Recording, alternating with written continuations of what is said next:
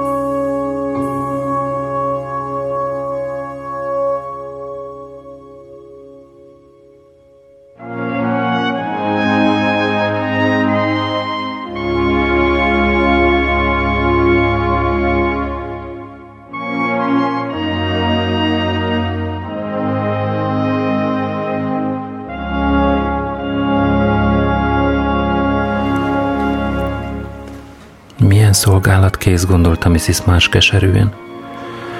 Egy pillanatig úgy érzett, mint Méri, hogy a halál csak is vak lehet, vagy rossz indulatú, amiért a szeretet reméltó lényeket ragadja el, a Sebastianokat meg itt hagyja. Túl fáradt, túl mérges volt, hogy bánni tudja ezeket a kíméletlen karácsonyi elmélkedéseit. Az élet igazságtalan. Erről van szó. Megsajnálta Mérit, szánalma hirtelen támadt akár a tavaszi eső, de nem hozott számára megkönnyebbülést. Megborzongott a forró kis szobában. Mindig is a robinok esnek áldozatul. Az ifjú, szilaj és bohó robinok, akik még túlságosan fiatalok, hogy elszakadjanak az anyjuktól, gondolta szomorúan. A Sebastianokat pedig alig fenyegeti veszély. Legfeljebb, hogy halálra zabálják magukat, vagy beléjük csap a nyári villám. Verses kötetet írok, vetette oda két hegykén Hunternek. Mostanáig megfelelő alkalomra várt, hogy ez bejelentse, de mindeddig nem adódott ilyen. Hunter azt akarta válaszolni, akkor hagyd abba, de azonnal. Ehelyett azonban megegyeztem, milyen dicséretes dolog. Mrs. Marsnak felderült az arca. Motásd meg Hunternek szívem, mondta. Milyen okos lány, mondta Vera rosszallóan. Hunter legszívesebben felüvöltött volna. Már idejét sem tudta, mikor találkozott utoljára olyan emberrel, aki éppen ne írt volna valamilyen könyvet. Két várakozott, egyébként szelid arcára szép lassan sértett kifejezés ült, mert Hunter néma maradt. Feltétlenül szeretném elolvasni, mondta végül megadóan, és közben a megfelelő közhelyek után keresgél gondolataiban – a könyvek világában sem volt érdemes azt mondani, amit gondolt az ember. Mérhetetlen tapintattal lehetett csak az írással foglalkozó emberek érzékenységével bánni. S hiába volt ennek a gyermeknek is olyan jól fejlett öntudata, a visszautasítás fájdalmától azért ez sem vétette meg.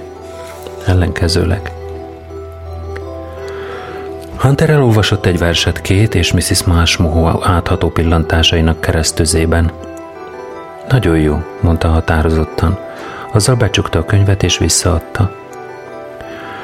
Akkorához képest valóban nagyon jó tette még hozzá, mert szemmel láthatóan nem voltak megelégedve a dicsérettel. Két ismét kinyitotta a könyvet és visszaadta neki. Ezt olvasta? kérdezte. Hunter elolvasta. Nagyon, kezdte. Kitűnő, bökte ki lelkesen. Barbara sietett a megmentésére, ez egyszer a gyereke érdekeit a sajátja elé helyezve. Amióta csak olyan feltűnően csökkent a hőmérséklet, egyfolytában azon aggódott, vajon elzárta-e a vízvezetéket, és ha nem, vajon szebb nem felejtette el az archeológusnál hagyni a kulcsot, aki ott lakott az utca végén, és megígérte, hogy szemmel tartja a dolgokat.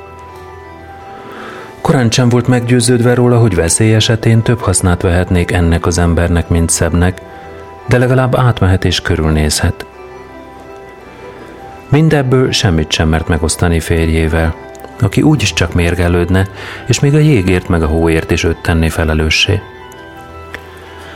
Kitúrta kétet, és odaült Hunter mellé. Ne kellemetlenkedj annyit, mondta megzavarodott gyereknek. Hunter ma nem akart üzleti, üzleti dolgokról beszélni. Két egyenesen Mr. Mosshoz vonult verseivel. Nem tervezte éppen, hogy pont Amerikában jelenjen meg először, de semmiféle kifogása nem lehetett ellene. Barbara lehunta a szemét, fejét hátrahajtotta, és mélyen beszívta Hunter illatát. Enyhe gyapjú illat keveredett valamiféle aglegény szaggal. Mennyire különbözött ez egy férj szagától? Kényelmes, biztonságos kis házának a szagát árasztotta. Már nem aggasztotta minden valószínűség szerint romokban heverő otthonának gondolata, hogy jégcsapok a szél járt a szekrényben, vagy jégmezővé változott lépcső. Kortyolt egyet a borából, és megropogtatta az ujjait. Inkább Hunter házára gondolt. Kétszer járt nála, nem, háromszor. Mindig vasárnap délután, és mindig azért, mert Szeba akar találkozni Hunterrel. A gyerekeket is magukkal vitték, teáztak. Fura volt most visszaemlékezni, hogy akkoriban nem is élvezte valami nagyon az egészet, mert többnyire aggódott a visszafelé út miatt. Sötétben, meg hogy még össze kellett készíteni a gyerekek másnapi iskolai holmiát. A házban az a nyírkos, édeskés szak terjengett, melyből valahogy furcsán hiányzott a női jelenlét. Ugratta is egy kicsit. A mosogatóban tornyosuló edények, meg az egérnyomok miatt a spájzban, a pörkölt miatt, ami hetekig a fe- kredencben felejtődött. Villanyvilágítás is volt, meg kandalló tűz is. A bejárati ajtó előtt levendula bokor nyílt, kaptárban méhek, és kis barna madarak repkedtek mindenfelé. Egyszer, amikor migrénye volt, lepihent Hunter kemény ágyára. Akkor teljesen magától értetődőnek vette ezt a dolgot, és most csak ámulni tudott hajdani hálátlanságán. Ugyanakkor némi büszkeséggel töltött el, mennyire idegen hagyta a csoda, hogy Hunter ágyán fekhet. Még csak női jelenlétről árulkodó bizonyítékok után sem kutatott. Úgy tűnt, mintha Hunter házában sosem változott volna semmi. Minden alkalommal egyforma volt. Ugyanazok a könyvek, ugyanazok a csészék, ugyanaz a fésű a fürdőszobában. Új évkor talán szebb majd megkéri, vigye át a kéziratát Hunterhez. A gyerekeket majd Ruthnál hagyja a barátnőjénél, Szebbnek meg összecsap valami hideg vacsorát, hogy korán érkezhessen, még mielőtt Hunter hazaér.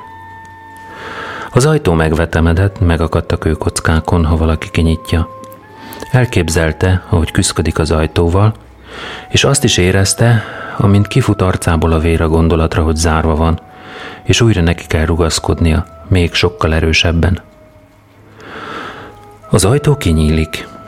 Bejut, meggyújtja a petróleumlámpákat. Azt sem tudta, hogyan kell hozzáfogni ilyesmihez, de valamilyen sugallat biztos a segítségére lesz. Meggyújtja a tüzet. A kis házban lassan szétterül a meleg, és gyöngyházfényben ragyog minden. Hunter bifsteket hagyott elől. Nem is bifsteket, hanem ürühúst. Párolt ürühúst készít neki. Meghitt illat fogadja majd, ha megjön. Mennyire meglepődik majd a havonát felcsillanó lámpafényen, a sülő hús illatán. Fel sem merült benne, hogy bárki, aki ilyen szokatlan körülményekre ér haza, minden bizonyal sarkon fordul, és rendőrrel tér vissza. Krumpli, hagyma, homlokát ráncolta a nagy igyekezettől, hogy visszaemlékezzen, hol tartja mindez Hunter. A buta fiú biztos időtlen idők óta tárolja, nyilván már egészen kicsíráztak. De ő még odafelé menet bevásárolt. Friss zöldséget vett szebbnek, de inkább Hunter egye meg. Megteríti az asztalt, de Hunternek úgy látszik nincs terítője. Az asztallap pedig nem valami szívderítő. Se baj, majd kihozza az egyik hálószobából az ágytakarót. Ellenőrzi, van-e bor a pohárszékben a kandalló mellett. Leveszi az ágytakarót, megágyaz. Arról álmodozott, bár csak volna egy rózsaszín fodros hálóinga, amit könnyedén oda készíthetne a párnára Hunter pizsamája mellé.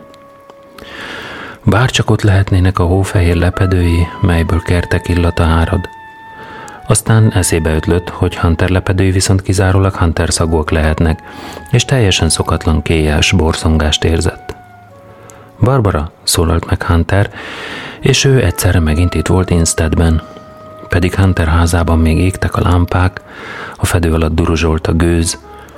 A hóvihar viszont itt tombolt, de nem arra kényszerítette őket, hogy kettesben maradjanak, hanem hogy Huntert, Mr. Mosszal, Evelynnel, Denisszel, Verával, Szebbel, meg a gyerekekkel együtt itt tartóztassa.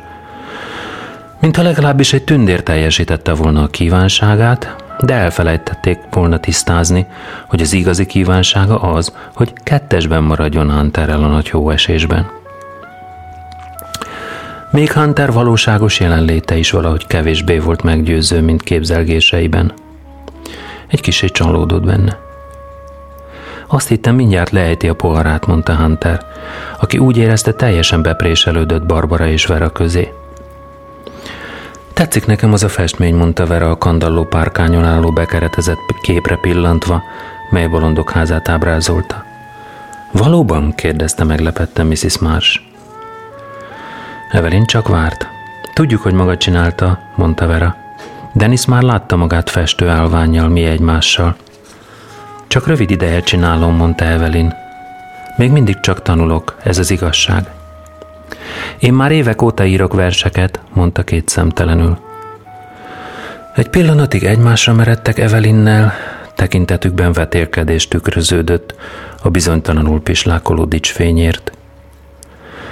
Csodálom azokat az embereket, akik komolyan foglalkoznak valamivel, mondta Vera. Denis egyszer kerámiázással próbálkozott, de nem tartott ki mellette. Még rengeteg képen van otthon, mondta Evelyn. Jöjjenek át és nézzék meg, ha van kedvük. Nagyszerű, mondta Barbara hirtelen. Evelyn nagyon ügyes, tette hozzá magyarázatképpen. Feltétlenül meg kell nézniük a dolgait. Evelynnek jól esett a dicséret, de jócskán zavarba esett. Nem emlékezett rá, hogy Barbara valaha is látta volna a festményeit. Mikor? kezdte volna. Szem, mondta Barbara, töröld le az ablakot, és nézd meg, milyen idő van odakin. Nincs rongy, mondta Szem. Akkor használd a kezed, Barbara türelmetlen lett. Eszem ágában sincs a kezemet használni, mondta szemméltatlankodva. Az ablaküveg merő egy nyált meg az emberek leeletétől. Senki sem gondolta volna, hogy ennyire finnyás. Akkor hozza konyhából egy rongyot, és használd azt, javasolta az anyja. Nem találok, hallatszott szemhangja. Barbarát a guta kerülgette. Szem, úgy látszik, Örökölte apja ügyefogyottságát azzal tetézve, hogy egy szemernyi intellektus sem szorult belé. A legtöbb normális ember már réges-rég megállapította volna, havazik-e vagy sem. Nyisd ki az ajtót és nézd meg, mondta Barbara merész elszántsággal, hogy minden áron megoldja ezt a megoldhatatlannak látszó problémát. Ne nyisd ki, mondta Mrs. Más, csak beengeded a hideget. Ha bekapcsolod a rádiót, esetleg elkapod az időjárás jelentést, vélte Evelyn. Dennis, kérdezte Vera együgyű bizakodással, havazik még? Erre már Mr. Moose is felkelt a kandalló mellől, ahol kéttel játszott valami társas játékot. Határozott mozdulatokkal letörölte az ablakot hófehér zsebkendőjével. Havazik, mintha Dunnából ráznák, jelentette a társaságnak. Barbara legyőzött megadással töltött magának egy újabb italt. Enyhén kiábrándult Hunterből. S paradox módon ez bátorságot és elszántságot kölcsönzött neki a beli elhatározásában, hogy azért is egyedül marad vele. Teljesen egyedül. Most valahogy sokkal elérhetőbbnek tűnt. Nem, mondja majd visszatartva a férfit, amikor minnyáján indulnának Evelynhez a művészeti sereg szemlére. Maga nem megy, Hunter. Kérdezni akarok valamit. A kérdésnek Mérivel kapcsolatosnak kell lennie, döntött el minden lelkiismeret furdalás nélkül, így két legyet üthet egy csapásra. A kérdés személyes jellegű lesz, enyhén pszichiátriai beütéssel, olyasfajta kérdés, melyet csak is Hunter, mint régi barát válaszolhat meg, és ez szükségképpen kizárja majd Méri jelenlétét. Soha, egy pillanatra sem kételkedett benne, hogyha egyedül maradnak, Hunter így vagy úgy, de nyilatkozni fog. Hunter szólalt meg Mrs. Marsh, aki most már tudta, kire számíthat ebben a gyülekezetben. Nem kérdezni meg Mérit, nem inna-e valami forró italt? Hunter boldogan állt fel, de Barbara is felpattant, hogy töltsön magának egy újabb, hanem is forró, gondolta, de jó erős italt. Egy idő múlva Mrs. Marsh Hunter után ered, hogy megtudakolja a választ iménti kérdésére. Hunter Mérivel szemben ült és nagyokat nevetett. Nem, nem kér, mondta Hunter észbe kapva, mint Mrs. Marsh kinyitotta az ajtót. Mrs. Marsh nagyon szerencsétlennek érezte magát. Szeretném, ha átjönnél, Mary, mondta. Nagyon bántó lehet Dennis és Vera számára, hogy itt ücsöröksz, mint a kifejezetten kerülnéd őket. Ha férfi volnék, mondta Méri sötéten, azt hiszem, még azt is szívesebben venném, ha kutyaszarnak hívnak, sem Dennisnek. Ja, ha ilyen hangulatban vagy, mondta Mrs. Más, akkor jobb is, ha itt maradsz. Jöjjön, Hunter, hagyja magára a boldogtalanságot. Ráadásul, mondta Méri, Vera arca meg olyan, mint egy írdatlan nagy daganat. Mrs. Marsh alig látott a dütől, ha miért Méri ilyen durva és undorító dolgokat beszél. A következő kort seriét mégis inkább csak beszippantotta a helyet, hogy lenyelte volna, ahogy eredetileg szándékában állt. Felkuszott az orrába, a szeme lassan megtelt könnyel, amint elgondolta, mi lenne, ha megtépázott idegei felmondanák a szolgálatot, és arra ösztönöznék, hogy megkérdezze Verát, nem akar-e felmenni és bepúdor, bepúderozni a daganatát. Vera arca valóban egészségtelenül világos és fényes volt. Mrs. Marsh krákogott egyet, és újja hegyével megnedvesítette a személyét. Mind nevetsz? kérdezte Evelyn. Hadd halljuk mi is a viccet. Nem nevetek, mondta Mrs. Marsh, és rettentő dühös volt magára. Hát akkor itt van egy, mondta Evelyn, és olvasni kezdett egy darab papírról. Mit mondott Isten, amikor visszaütött rá a villámcsapás? Isten tudja, mondja Mrs. Marsh szórakozottan. Tór vagyok, adta meg a választ Evelyn. Egyedül szemértette meg, de nem tartotta valami viccesnek. Barbara izgatottan felállt. Látása tiszta volt, de csak korlátozott területet tudott befogni.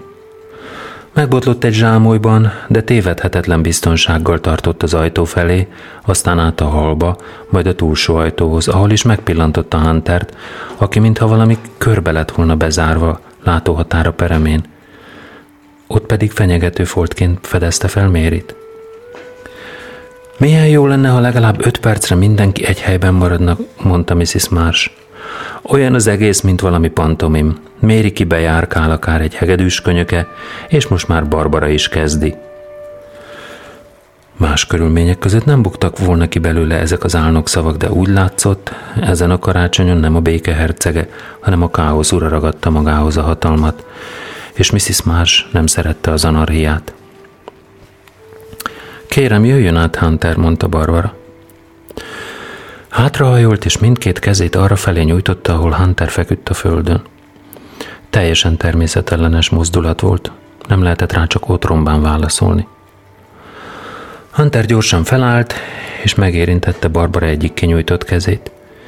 Jöjjön, Méri, mondta. Maga kerül, maga szándékosan kerül minket, Hunter, mondta Barbara, és az akója szárnyát markolázta. Méri Sebastian mellé telepedett, és közben azon elmélkedett, hogy a halál egyik vigasza nyilván az, hogy közelsége képes megakadályozni a legmegrögzöttebb racionalistát is szokásos próbálkozásaiban, hogy a hívőket kiábrándítsa Istenbe és a túlvilági életbe vetett hitükből. Úgy tűnt, még szebben is van annyi jó érzés, hogy nem szólal meg, amikor világos, hogy semmi mondani valója nincs Méri számára. Ennek ellenére elég szörnyeteg egy ember, gondolta Méri. Az agya teljesen beszűkült. Dennis mérhetetlen kimban érezte magát. Természetesen elmondták neki, hogy Szeb apja az a bizonyos lembíró, akinek meg, ennek megfelelően valamiféle nyers kedélyeskedés és mély hódolat dermesztő keverékével társalgott Szebbel.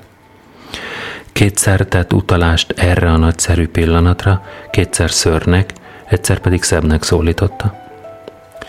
Sebastian szokása szerint egyszerűen keresztül nézett rajta. A főfelügyelő a szék szélén ülve Könyökét szétvetett térdein nyugtatva forgatta poharát az ujjai között, halántékát és a szeme alját verejték cseppek lepték el. Vera nem volt ennyire ideges. Evelinnel beszélgetett, és néha így kiáltott fel. Ó, milyen nagyszerű! Nem sokára elmennek, gondolta Méri. A karácsony olyan akár egy vihar, ide-oda sodorja az embereket, hogy végül akaratlanul egymás otthonában kössenek ki.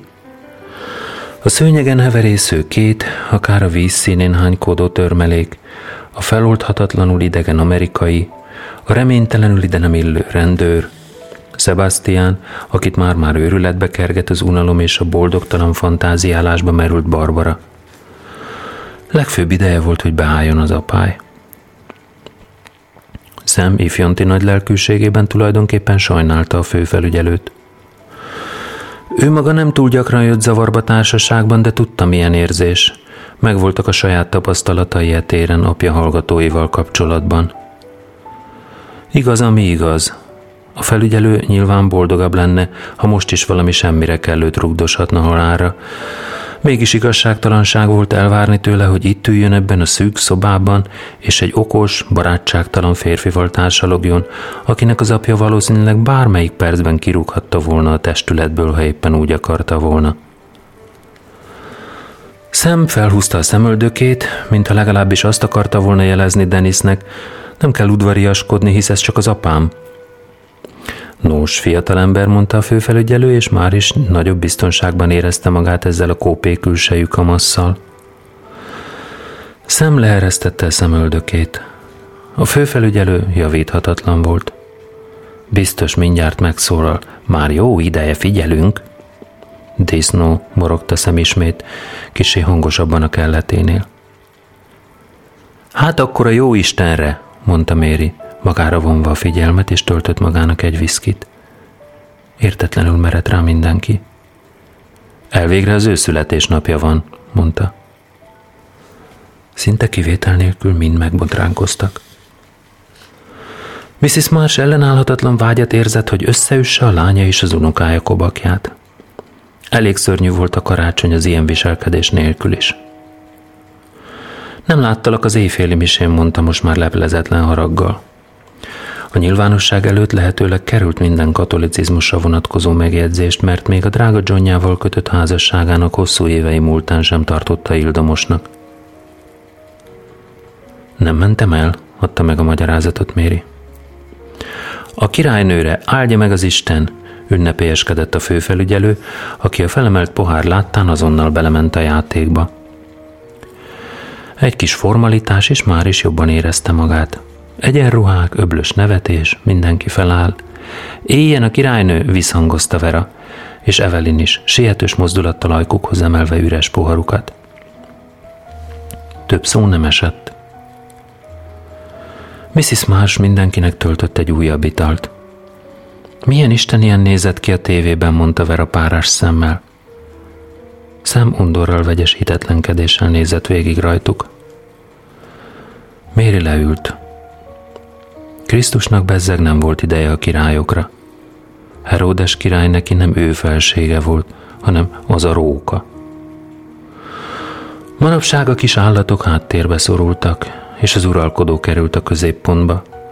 Mindebből pedig megint csak nyilvánvalóvá válik az angolok őrültsége, csupán egy másik rögeszmekörét összpontosítva. Az őrültségnek ez a dimenziója valamiféle hálatel gyengétség alakját öltötte a minden képzeletet felülmúlóan gazdagok és kiváltságosok iránt. Könnyárban úszó, hozsannázó, talpnyaló lojalitást a kegyetlen, tehetségtelen, őrjöngő zsarnokok és gyilkosok szemtelen leszármazottai iránt. Giton szerzetes óta senki nem akadt, aki bármilyen kegyet visszautasított volna az uralkodó kezéből. Ez a szerzetes lélekszakadva rohant haza Normandiába, visszautasította a püspökséget, melyet hódító Vilmos adományozott volna neki, mondván, hogy ha azokra a bűnökre gondol, amelyek árán Angliát legyőzték, reszketett megérinteni a földjét minden gazdagságával együtt, mintha legalábbis a gyehenna tüzében égne. Mit mondott Harold a Hastingsi csatában? kérdezte Méri, még mindig az idők homályába veszve, de igazi gondolatait semmiképpen nem akarta elárulni. Várj egy percet, mondta szem. Valami belement a szemembe. Helyes, mondta Méri. A vigyorgó halál volt a világ igazi királya. Az ő kezének adománya aztán túl nagy állapotváltozást jelentett, tökéletes átalakulást. Részrehajlástól mindennél jobban tartottak. Érintése elől menekültek. Méri nem bízott az uralkodókban, de legkevésbé a király halálában bízott. Aki elhagyta a tágas csarnokait és a demokrácia morbid paródiájaként elvegyült alatvalói között, találomra választva ki közülük azt, akit majd magához emel. Nem volna szabad innod, mondta Mrs. Marsh. Mit mondott az orvos? Elege volt már ebből a sok idétlen viccből. Azt hiszem, itt volna az ideje, hogy átmenjünk Evelynhez megnézni a képeit. Hunternek és Mr. Mossnak hamarosan indulniuk kell. Kegyetlenül havazik, mondta a főfelügyelő. Igen, helyeselt Mr. Moss kikukkantva az ablak átlátszóra törölt kis darabján. Ezt hívják a lappok pifnek. Autóval egyszerűen nem lehet benne közlekedni. Ezt meg hogy érti? kérdezte Mrs. Marsh, aki odatolakodott az ablakhoz és kinézett. Ö, maga nyilván amerikai hóhoz van szokva. Chicago meg a sziklás hegység havazásaihoz. Ez angol hó. A maguké nyilván inkább a svájcihoz hasonlít. Az anyai nagyanyám svéd volt, mondta Mr. Moose. Tudom, mi az igazi hó. Az angol havat viszont nem ismeri, gondolta Mrs. Marsh felbőszülve, és még csak elgondolni sem volt hajlandó annak a lehetőségét, hogy Hunter és az amerikai esetleg nála maradhatnak éjszakára. Hogy fogják élvezni reggel a gyerekek, mondta Mr. Moose maga biztosan. Kedveskedve rúgta oldalba kétet, aki idétlenül terpeszkedett a kandaló előtti szőnyegen a kockajáték kellékeinek összevisszaságában. Lehet hóembert építeni, mi? mondta. Valószínűleg csak itt ilyen rossz a helyzet, mondta Mrs. Marsh. A fő utakat nyilván letakarították. A főfelügyelő és Mr. Moose egykedvű meggyőződéssel ingatták a fejüket. Evelint, Mrs. Marsh arckifejezése az egyik bolond nőre emlékeztette az elmegyógyintézetből, aki, szegény pára, egész nap szívszaggatóan siránkozott és esdekelt. Nem bírom tovább, jaj, nem bírom tovább mintha legalábbis még egy utolsó csepp a pohárban, és mentem megszakadna szomorú szíve, még mielőtt észbe kaphatott volna, hogy napirendre térjen a dolog felett. Mrs. Marsh arckifejezése annyira eltért a megszokottól, hogy Evelyn komolyan megijedt. Mi baj van, drágám? kérdezte, és Mrs. Marsh után erett. Éveket vesznek el az életemből ezek az emberek, mondta Mrs. Marsh, és kimerülten a konyha asztalra rogyott. Azt hiszem kénytelenek lesznek itt maradni éjszakára, mikor alig van valami kis hó. Denis és Vera biztosan nem, mondta meglepetten Evelyn. Hát persze, hogy nem Denis és Vera. Nekik csak át kell ugrani a kerítésen. Hanem Hunter meg ez az amerikai. Mrs. Másban akut idegen gyűlölet halmozódott fel, és már bánta hirtelen lelkesedését, amelyel meghívta Deniszt és Verát, és beleegyezett, hogy felajánlja vendégszeretetét Mr. Mossnak. Valamiféle betolakodó betegség vagy katasztrófa kísérteties derengő érzése bujkált benne. Influenza vagy valamilyen családi válság áll küszöbön, és az idegenek kétségtelenül csak útban lesznek. Túlfárasztó lesz Mérinek? kérdezte Evelyn. Tudom, hogy nem szereti a nagy nyüzsgést. Gondolom az adott körülmények között. Miféle körülményekről beszélsz? kérdezte Mrs. Marsh. Nem hiszem, hogy annyira beteg, amennyire szeretné. Nem hiszem, hogy bele fog halni. Csak szeretne. Haszontalan egy teremtés vonta le a következtetést Mrs. Marsh röstelkedve. Ne törődj vele, mondta Evelyn zavartan. Én pedig már azt hittem, ma egész jó hangulatban van. Nos, ha így volt is csak azért, mert már mindegy, minden mindegy neki, mondta Mrs. Marsh rejtélyesen. Hogyan? kérdezte bandzsítva Evelyn. Ja, én nem is tudom, mondta Mrs. Marsh. A háborúban volt néhány férfi, aki ugyanígy viselkedett. John mesélte, hogy amikor megkapták azokat a leveleket otthonról, utána egyszerre már minden mindegy volt nekik. Mindegy? kérdezte Evelyn most már reménytelenül belezavarodva. Megkapták azokat a leveleket, amelyekből megtudták, hogy a feleségük ütlen lett hozzájuk, vagy hogy bombatámadás érte őket, és utána egyszerűen mindegy lett nekik, mi történik, hogy lelövik-e őket, vagy sem, vagy bármi. Hirtelen bátrak lettek, csak hogy ez nem igazi bátorság volt. Ó, mondta Evelyn, mint aki érti már, miről van szó. Ne is törődj vele, mondta Mrs. Marsh, és amennyire lehet, összeszedte magát.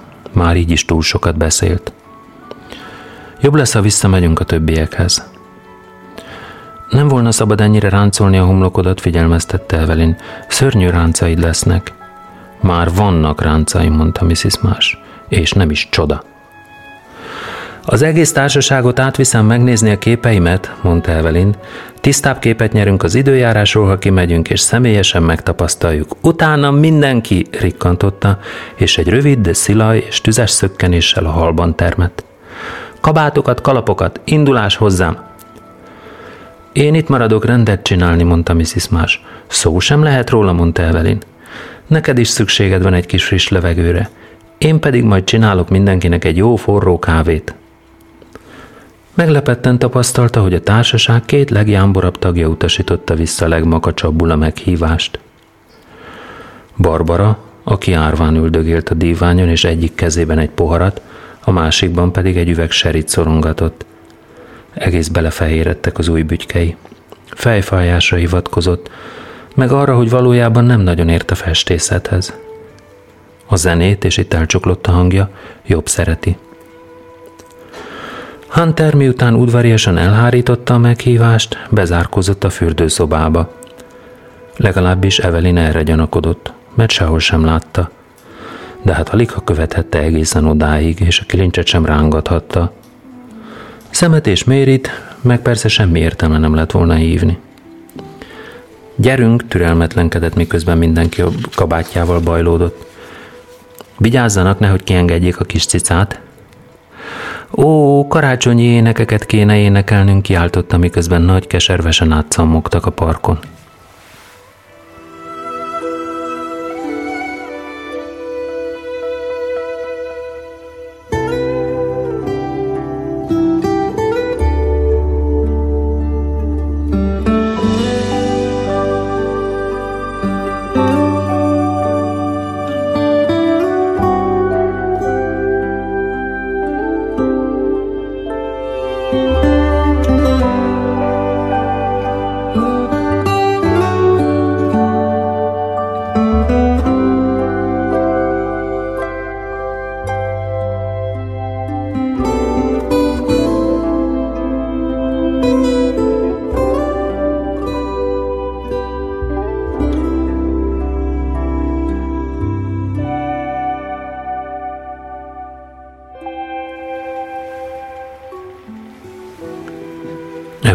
Házának egészen más szaga volt, mint Mrs. Marsénak.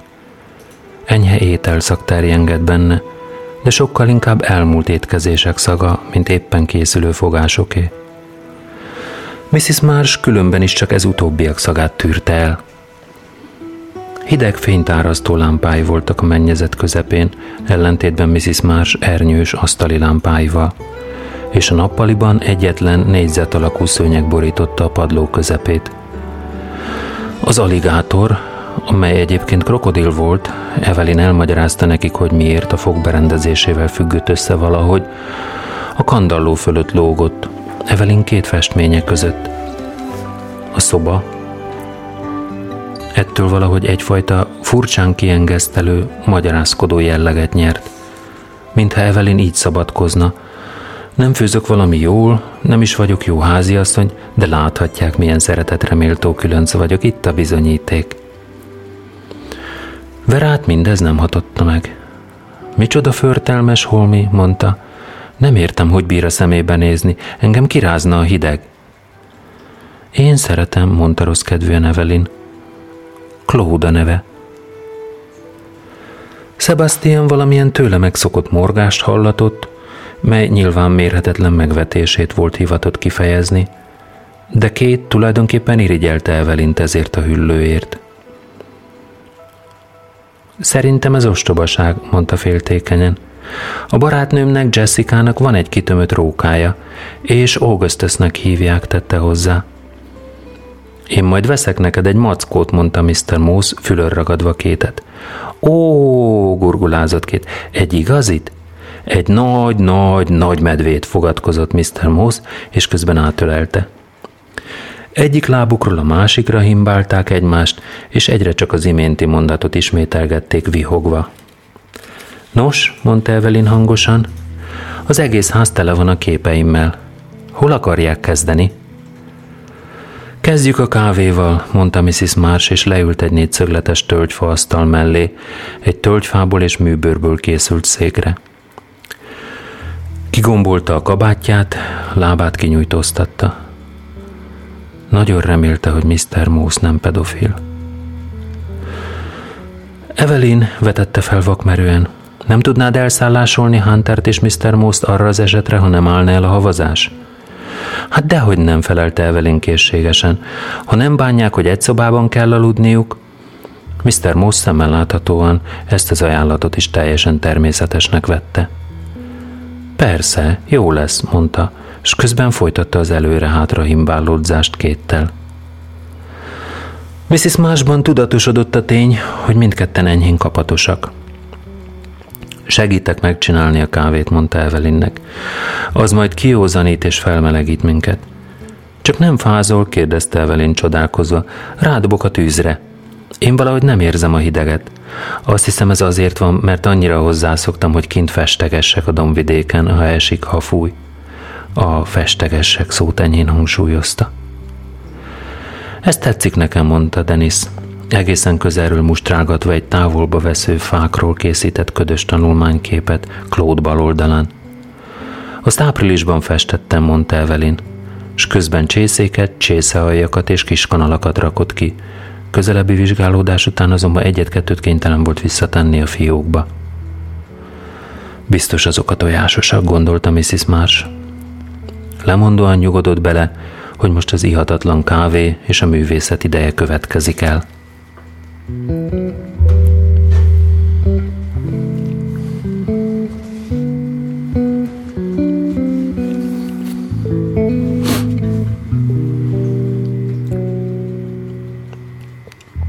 Mindezen közben a protestánsok, magyarázta Méri. Mihez akar kezdeni Hunter? Tényleg nem tud el, elmenni ebben a hóban? Nem, felelte Hunter. Barbara az utcai szobában enyhén felemelkedett a dívány támlájáról. Megmosta a fogát, és friss rúst tett az ajkára. Mégis valahogy valószerűtlennek, vaksinak és kicsit süketnek érezte magát. Tudta, hogy Hunter hátra maradt, és most várta a nyilatkozatát. Egy idő múltán, amikor még mindig nem jelentkezett, Barbara felállt, rosszul tette. Kortyolt egy kis konyakot az üvegből, hogy összeszedje magát valamelyest. Hunter, kiáltotta. Hunter! Hunter Mérire pillantott, szemében enyhe rialom. Rettenetesen berúgott, mondta. Jobb lesz, ha átmegy és megnézi, mit akar, mondta Méri. Hunter átment az utcai szobába és körülnézett. Itt vagyok, mondta valaki félig suttogva. Hunter visszament a halba, ott is körülnézett. Barbara valahonnan a lépcső közeléből hívogatóan integetett hozzá. Hunter zavartan indult meg arra felé, Barbara pedig gyorsan felszaladt a szűk lépcsőfordulóra. Hunter követte, akár egy félnótás. Csókolj meg, követelte Barbara, amint a férfi egy vonalba ért vele. Megragadta a hajtókáját, és a szájába leelt. Öh, mondta Hunter hátra hőkölve. Barbara még közelebb húzta magához, és könnyű dulakodásba kezdtek a szűk lépcsőfordulón. Barbara lába megcsúszott a legfelső lépcsőfokon. Csókolj meg, vagy őj meg, mondta a férfinak, most már mindkét kezével megragadva. Egyiket sem tehetem, mondta Hunter felbőszülten, és közben próbálta kiszabadítani magát. Barbara hirtelen elengedte, és legurult a lépcsőn. Sértetlenül, noha teljesen összeomolva ért le a lépcső aljára, lába kifelé fordult akár egy fababájé, és sírdogálni kezdett. Szem, aki éppen tojás sütött magának, kijött a konyhából, hogy megnézze, mi ez a nagy felfordulás. Megrendülten látta, hogy anyja részegen hever a földön, fölötte meg ott áll az a pasas, teljesen felpaprikázva. Visszament a tűzhelyhez, és a két tükörtojást egy-egy szelet pirítósra csúsztatta. A zavar, a düh és gyermeki lelkének könnyeitől alig tudta megtalálni a paradicsommártást. Már egészen elment az étvágya, de azért leült a konyhaasztal mellé, és egyszerre egy egész tojást tömött a szájába. Méri, szólalt meg Hunter gyászos hangon, mit csináljunk Barbarával? Pedantériája, háztartásbeli dolgokban való jártassága nem terjed ki részeg és ledérnő személyekkel való bánásmódra. Ki kellene aludnia magából, javasolta Méri. Máskor nem szokott előfordulni vele ilyesmi, úgyhogy a fekete kávétól csak rosszul lenne. Hát én aztán nem fogom lefektetni, mondta Hunter, és közben már is azt kívánta, bár csak másként fogalmazott volna, s várta, hogy Méri elsüt valamilyen szellemességet. De Méri ugyan nem zavartatta magát. Hozok egy takarót, mondta. Ha van egy kis szerencsénk, magához tér, mielőtt megjönnek a többiek. Kihozta a szobából Gwenny néni sötét, puha skót plédjét, és a húga felé indult. Barbara sikoltozni kezdett. A konyhában a cica riadtan ugrott fel a meleg tűzhely mellől, a szőrét felborzolta, talán visszaképzelte magát a sötét hűvös domvidékekre, ahol csöplénye, szabad prédája lehetett a várost szegélyező hangafüves puszták, különös, eltévejedett ragadozóinak. Szem néma csöndben ült, mereven bámult a paradicsom mártásra. Az ördögbe is, mondta Méri hátra lépve, és magához szorította a plédet.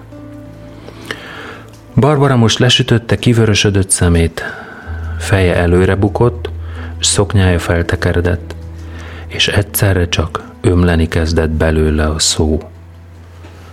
Féltékenységről, dűről, szerelemről, kifosztottságról és mérhetetlen családságról beszélt.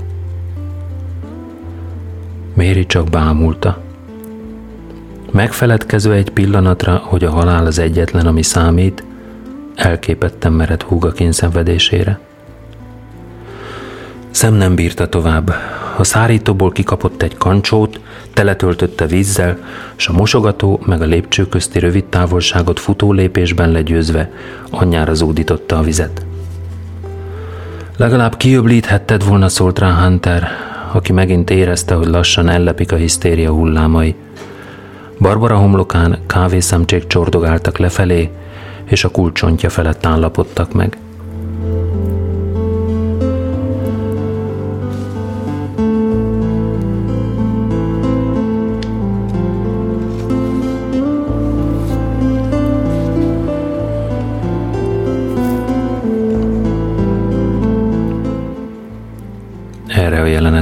Toppantak be a többiek. Látták, hogy Barbara csuromvizesen és mocskosan fekszik a földön, és zokog. Méri fölébe tartja a plédet, mintha a húga holmi törpe papagáj lenne, amelyik sehogy sem akar elhallgatni éjszakára. Hogy Hunter erőtlenül vihorászik, és szem sápadtan szorongat egy üres kancsót. Micsoda rossz tréfa ez itt, tudakolta Sebastian, és nagyot ütött a fia fejére. Barbara térdre tápászkodott, a részegség felszabadított benne valami primitív anyai ösztönt. Nem merj hozzányúlni kezdte, de megint visszahanyatlott a kollár pill- korlát pillére. Szem az ajtó felé indult, csak egy pillanatra állt meg, míg a kancsót Mr. Moss kezébe nyomta. Két utána vetette magát az éjszakába, és drámaian zengő hangon ezt kiáltozta. Szem, ó, Szem, ne tedd ezt! Nem fogná be valaki ennek a kölyöknek a száját, mondta Hunter, visszanyerve a nyugalmát. Miközben beráncigált a kétet, az órát majdnem oda csapta, hogy bevágta az ajtót. Áhú, nyögött két. Utána megyek, mondta a főfelügyelő. Nem, üvöltötte Barbara. Hagyja békén, szikrázó szemmel nézett Sebastianra. Te mész, mondta a férjének. Mész és visszahozod. Sebastian kistermetű férfi volt, de erőszakossága elsötétítette a halt. Tejfehér arcába Istenhez hasonlatos vonásokat vésett a dű és az undor. Rendíthetetlen volt, és Barbara megértette, hogy akár itt a férfi szeme láttára szörnyet hallhat a kétségbeeséstől, Sebastian akkor is rendíthetetlen marad, mert Sebastian maga a megtestesült racionalitás. Maga rohant hát ki a parkba. Szem! rikoltotta. Hunter utána eredt. Te disznó! kiáltotta Barbara. A mókus felriadt az odújában, és meghökkenve pislogott lefelé, mancsát kíváncsiskodó mozdulattal szorította a melléhez. A sötétben már elcsitult veszekedős madarak ide-oda fészkelődtek, pihegő, felfújt ruhájuk alatt. A kis házakban a plüsmackók rongymancsaikkal befogták rongyfülüket. Mit gondolnak majd a szomszédok? Tűnődött automatikusan Mrs. Más, már semmit sem bánva. Neki egyedül volt elegendő bátorsága, hogy a tébolyodott, kávészagú asszony közelébe menjen és hazavonszolja. Vera az ajtónál állt, mindkét kezével a táskáját szorongatta, és a legteljesebb mértékben haszontalannak és feleslegesnek látszott. Dennis is zavarban volt, mint akit rendhagyó, bár nem mű, bűnös magaviselet konstatálása közben minden tekintélyétől megfosztottak, mint ahogy meg is fosztották. Örökké csak rendszabályokat foganatosított, és ez már évekkel korábban kiölt belőle minden természetes emberi reakciót. Jóságos ég, mondta Evelyn, micsoda ribillió, felsegítette Vera kabátját. Evelyn apja bankigazgató volt, feljogosítva érezte hát magát, hogy ilyen különleges körülmények között utasításokat adjon egy egyszerű rendőr feleségnek. Siessen haza, mondta és még hozzátette. Maga is menjen, Dennis, Vera fáradtnak látszik. Mr. Moss kényelmetlenül érezte magát, és mérges volt. A szája széle meg-megrándult egy kicsit. Könnyed modora, az emberi lélek működésére vonatkozó pszichiátriai ismeretei, általános jó indulata, mindez nem volt elegendő ahhoz, hogy meg tudja emészteni ezt a kellemetlen helyzetet. És semmi kedve nem volt végignézni egy angol hölgy részek vergődését. Mindez teljesen feldúlta eszményképeit. A mellett amerikai volt, és szerette, ha minden esemény és összejövetel, mindegy, hogy egyébként mennyire szerencsétlen és véres, édes megbékéléssel végződik. De a leghalványabb valószínűségesen volt annak, hogy ezek az emberek itt egymás karjában énekelve fognak búcsút venni az estétől. Jöjjenek, mondta Evelyn, maguk kettem nálam tölthetik az éjszakát. Még mindnyájan kávéznak egyet, körbeülhetik az asztalt, olyan lenne, mint amikor még éltek a fivérei, és éjszaka sokáig fennmaradtak, hogy tervezzenek egy-egy kirándulást. Ha sietünk, ígérte, még elérhetjük a híreket és a királynő beszédének fontosabb részleteit. Remélem jobban vagy, drágám, mondta Barbarának. Gyere át holnap délelőtt egy kávéra. Evelyn azt hitte, kettőjük közül méri az iszákos, és, amitől Mrs. Marsh kellőképpen tartott is, egy röpke pillanatig eltűnődött, vajon hogy nevelték ezeket a lányokat? Rossz vér, gondolta, hozzá napirendre tért a dolog felett. Holnap délelőtt, tűnődött Hunter. Holnap Barbara úgy fogja érezni magát, mint aki formalint ivott. Nem tartotta valószínűnek, hogy ezek után akár Mérivel is túl gyakran fog találkozni. Viszontlátásra, mondta sajnálkozva.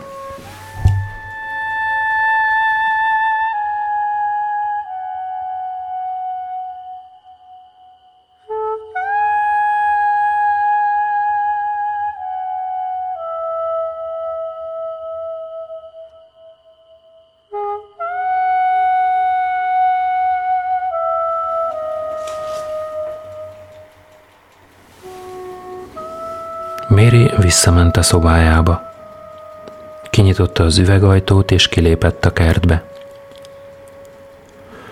A földszinti mosdó kis kerek ablakából kiáradó fény megvilágította a kavargó hópelyheket. Tiszta fény volt, mint akármelyik katedrális karzati ablak sorának a fénye. Puhán, elszántan hult a hóháborítatlan csendben, némán, súlytalanul. Finom, furcsa virág, mely ha kivárja, ismerős nedvességgé olvad, könnyekké az arcon. Nevetséges olvadás, sára kertben, locspocs az utakon, haszontalan könnyek. Arcát az angyali aláereszkedés felé emelte a néma sötétségben, a mozgás felé, melyet valami más kényszerített ki, nem a vágy. A vízbe fúltak élettelen lomha mozgása felé. A gyászfátyol, a halotti ruhák, a lebegve süllyedő halotti leplek felé, melyeket nem szennyezett vérfolt, se semmilyen szín. A lassú hóesés, józan, kétségbe vonhatatlan, rendíthetetlen látsága felé, az éjben és a csöndben. Robin, szólt hívogatóan,